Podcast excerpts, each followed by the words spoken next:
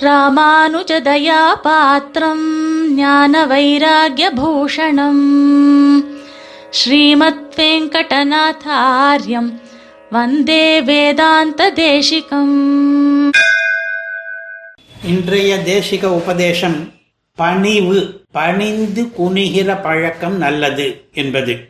இந்த நீதியை பரமார்த்த ஸ்துதியிலும் முனிவாகன போகத்திலும் உபகார சங்கிரகத்திலும் என்று இப்படியாக பல கிரந்தங்களிலே போதிக்கிறார் தேசிகன். வைஷ்ணவர்கள் ஒருவருக்கொருவர் பணிந்து போவதையே விரும்புகிறார்கள்.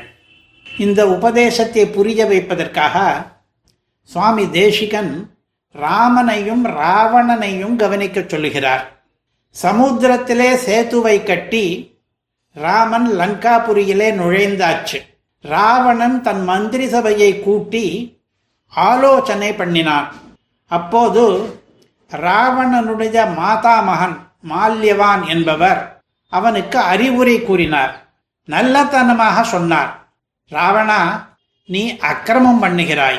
உன் புலன்களுக்கு இந்திரியங்களுக்கு வசப்பட்டு இஷ்டப்படி கேட்பார் இல்லாமல் காரியம் பண்ணுகிறாய். நெருப்பு போல இருக்கிற ரிஷிகளை எல்லாம் அவர்கள் உன் வம்புக்கு வராவிட்டாலும் துன்புறுத்துகிறாய். அதர்மம் என்கிற பாம்பு உன் காலை சுற்றிவிட்டது உன்னை கடிக்காமல் விடாது. இப்போது அபசகுனங்கள் நிறைய தெரிகின்றன. நான் சொல்வதை கேள். சீதையை ராமனிடம் திருப்பி கொடுத்துவிடு. அந்த ராமனோடு சந்தி பண்ணிக்கொள். சமுத்திரத்திலேயே சேத்து கட்டின ராமன் சாதாரண மனுஷனாக இருக்க முடியாது. ராமன் விஷ்ணுவின் அவதாரமாக இருக்கும் என்று எனக்கு தோன்றுகிறது. உன்னுடைய நல்லதுக்குத்தான் சொல்லுகிறேன். யுத்தம் வேண்டாம் என்று அந்த தாத்தாவினுடைய அறிவுரை. அந்த அறிவுரை ராவணனுக்கு அடியோடு பிடிக்கவில்லை. புருவத்தை நெரிக்கிறான் கண்ணை உருட்டுகிறான். அப்போது ராவணன் சொல்கிற பதில் வாக்கியங்களிலே ஒரு ஸ்லோகம் மிக பிரசித்தமானது. த்விதாஹமபி பஜ்யேயம் நனமேயம் கதாச்சன ஏஷ மே சஹஜோ दोषः ஸ்வபாவோ துரதிக்கிரமஹ என்கிறான் ராவணன். நான் இரண்டாக பிளவுபட்டாலும் படுவேனே ஒழிய ஒரு போதும் பணிய மாட்டேன். இது என்னுடைய பிறவி குணம் பிறவி தோஷம் என்றாலும் சரி ஸ்வபாவத்தை மாற்ற முடியாது என்றான் ராவணன். நான் நமேயம் கதாச்சன ஒரு காலும் வணங்க மாட்டேன். எவனுக்கும் தலை தாழ்த்துவது என்பது ராவணனுக்கு அடியோடு பிடிக்காது. இந்த ஸ்லோகத்தை மேற்கோள் காட்டுகிறார் இரண்டு இடங்களிலே சுவாமி தேசிகன். நாம் இப்படி ராவணன் போலே பணிவே இல்லாதவர்களாக இருக்கக்கூடாது. ராவணன் கதை பழங்காலத்து கதை. இப்போது ராவணன் இல்லையே என்று இந்த விற்த்தாந்தங்களை நாம் அலட்சியப்படுத்த வேண்டாம். நம்மிலே நிறைய பேருடைய மனசு இருக்கிறதே அது ராவணன் போலே தான் இருக்கிறது.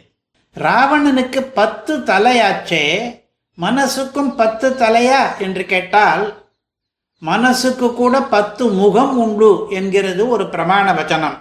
தசேந்திரியானனம் கோரம் யோ மனோரஜனீச்சரம் விவேக சரஜாலேன சமம் நயதி யோகினாம். இந்த ஸ்லோகம் சாத்வத சம்ஹிதை என்கிற பஞ்சராத்திர கிரந்தத்திலே இருக்கிறது. மனஸ் என்கிற ராட்சசனுக்கு இந்திரியங்கள் என்ற பத்தும் முகங்களாக இருக்கின்றன. கண்ணு காது முதலிய இந்திரியங்கள் மூலமாகத்தானே மனசு தரிகட்டு அலைகிறது. அதனாலே பத்து முக ராவணன் மாதிரி நம்ம மனசு. ராவணன் போலவே கோரமாகவும் இருக்கிறது. ராவண வதம் பண்ணுவதற்கு ராமன் வந்து பானங்களை போட்டாரே. அதுபோல இந்த மனசையும் சமம் பண்ணணும். சமம் என்றால் கொலை என்று ஒரு அர்த்தம் அடக்கி வசப்படுத்துவது என்று இன்னொரு அர்த்தம். இந்த மனசை சமனம் பண்ணுவதற்கு கூட பானங்களை போட வேண்டியிருக்கிறது. விவேகம் என்கிற பானங்களை மனஸ் மேலே வீசினால் அந்த மனசு கட்டுக்குள் வரும். இன்னும் ஒன்று. இந்த விவேக பானங்களை போடுவதற்கு கூட ராமனே உபகரிப்பார். யோகிகளெல்லாம் ராமனை தியானித்து அதன் பிறகு அவருடைய அருளாலே விவேகம் பெற்று மனஸ் என்கிற பத்து முக ராவணனை அடக்குகிறார்கள். ராவணன் போல பணிவில்லாத மனசை பணிய வைக்கிறார்கள். இன்னும் ஒன்று. நாம் ராமனிடம் போனால் பணியத்தான் வேண்டும். அர்ச்சாவதாரத்திலே கூட அப்படித்தான். திருப்புக்குழி என்கிற க்ஷேத்திரத்திலே விஜயராகவ பெருமாள் ஜட்டாயு புஷ்கரணி கரையிலே இருக்கிறார். அவர் விஷயமாக பரமார்த்த ஸ்துதி என்ற சிறிய ஸ்லோகத்தை இயற்றியிருக்கிறார் சுவாமி தேசிகன். அதனுடைய முதல் ஸ்லோகத்திலேயே நாம் பணிய வேண்டும் என்ற நீதியை போதிக்கிறார். ஸ்ரீமத்கிருத்ரசரஸ்தீர பாரிஜாத்தமுபாஸ்மஹே எத்திர துங்கைரதுங்கைஷ்ட பிரணதைர்கிருஹ்யதே பலம். அந்த விஜயராகவ பெருமாள் ஒரு பாரிஜாத மரம் போலே. பாரிஜாத்தம் என்பது தேவதரு. அதுபோலத்தான் இவரும். பொதுவாக மரங்கள் குளத்தங்கரையிலே செழிக்குமே. அதுபோல இந்த பாரிஜாத்தமும் ஜட்டாயு புஷ்கரிணி கரையிலே ஓங்கி உயர்ந்து நிற்கிறது. மரத்திலே பழங்கள் தொங்குமே அதுபோல இவரிடமும் நமக்கு நிறைய பலன்கள் கிடைக்கின்றன. ஆனால் ஒரு வித்தியாசம் பெரிய வித்தியாசம்.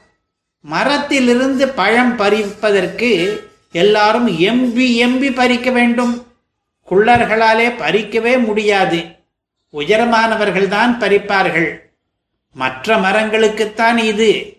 இந்த விஜயராகவ பாரிஜாத மரம் இருக்கிறதே.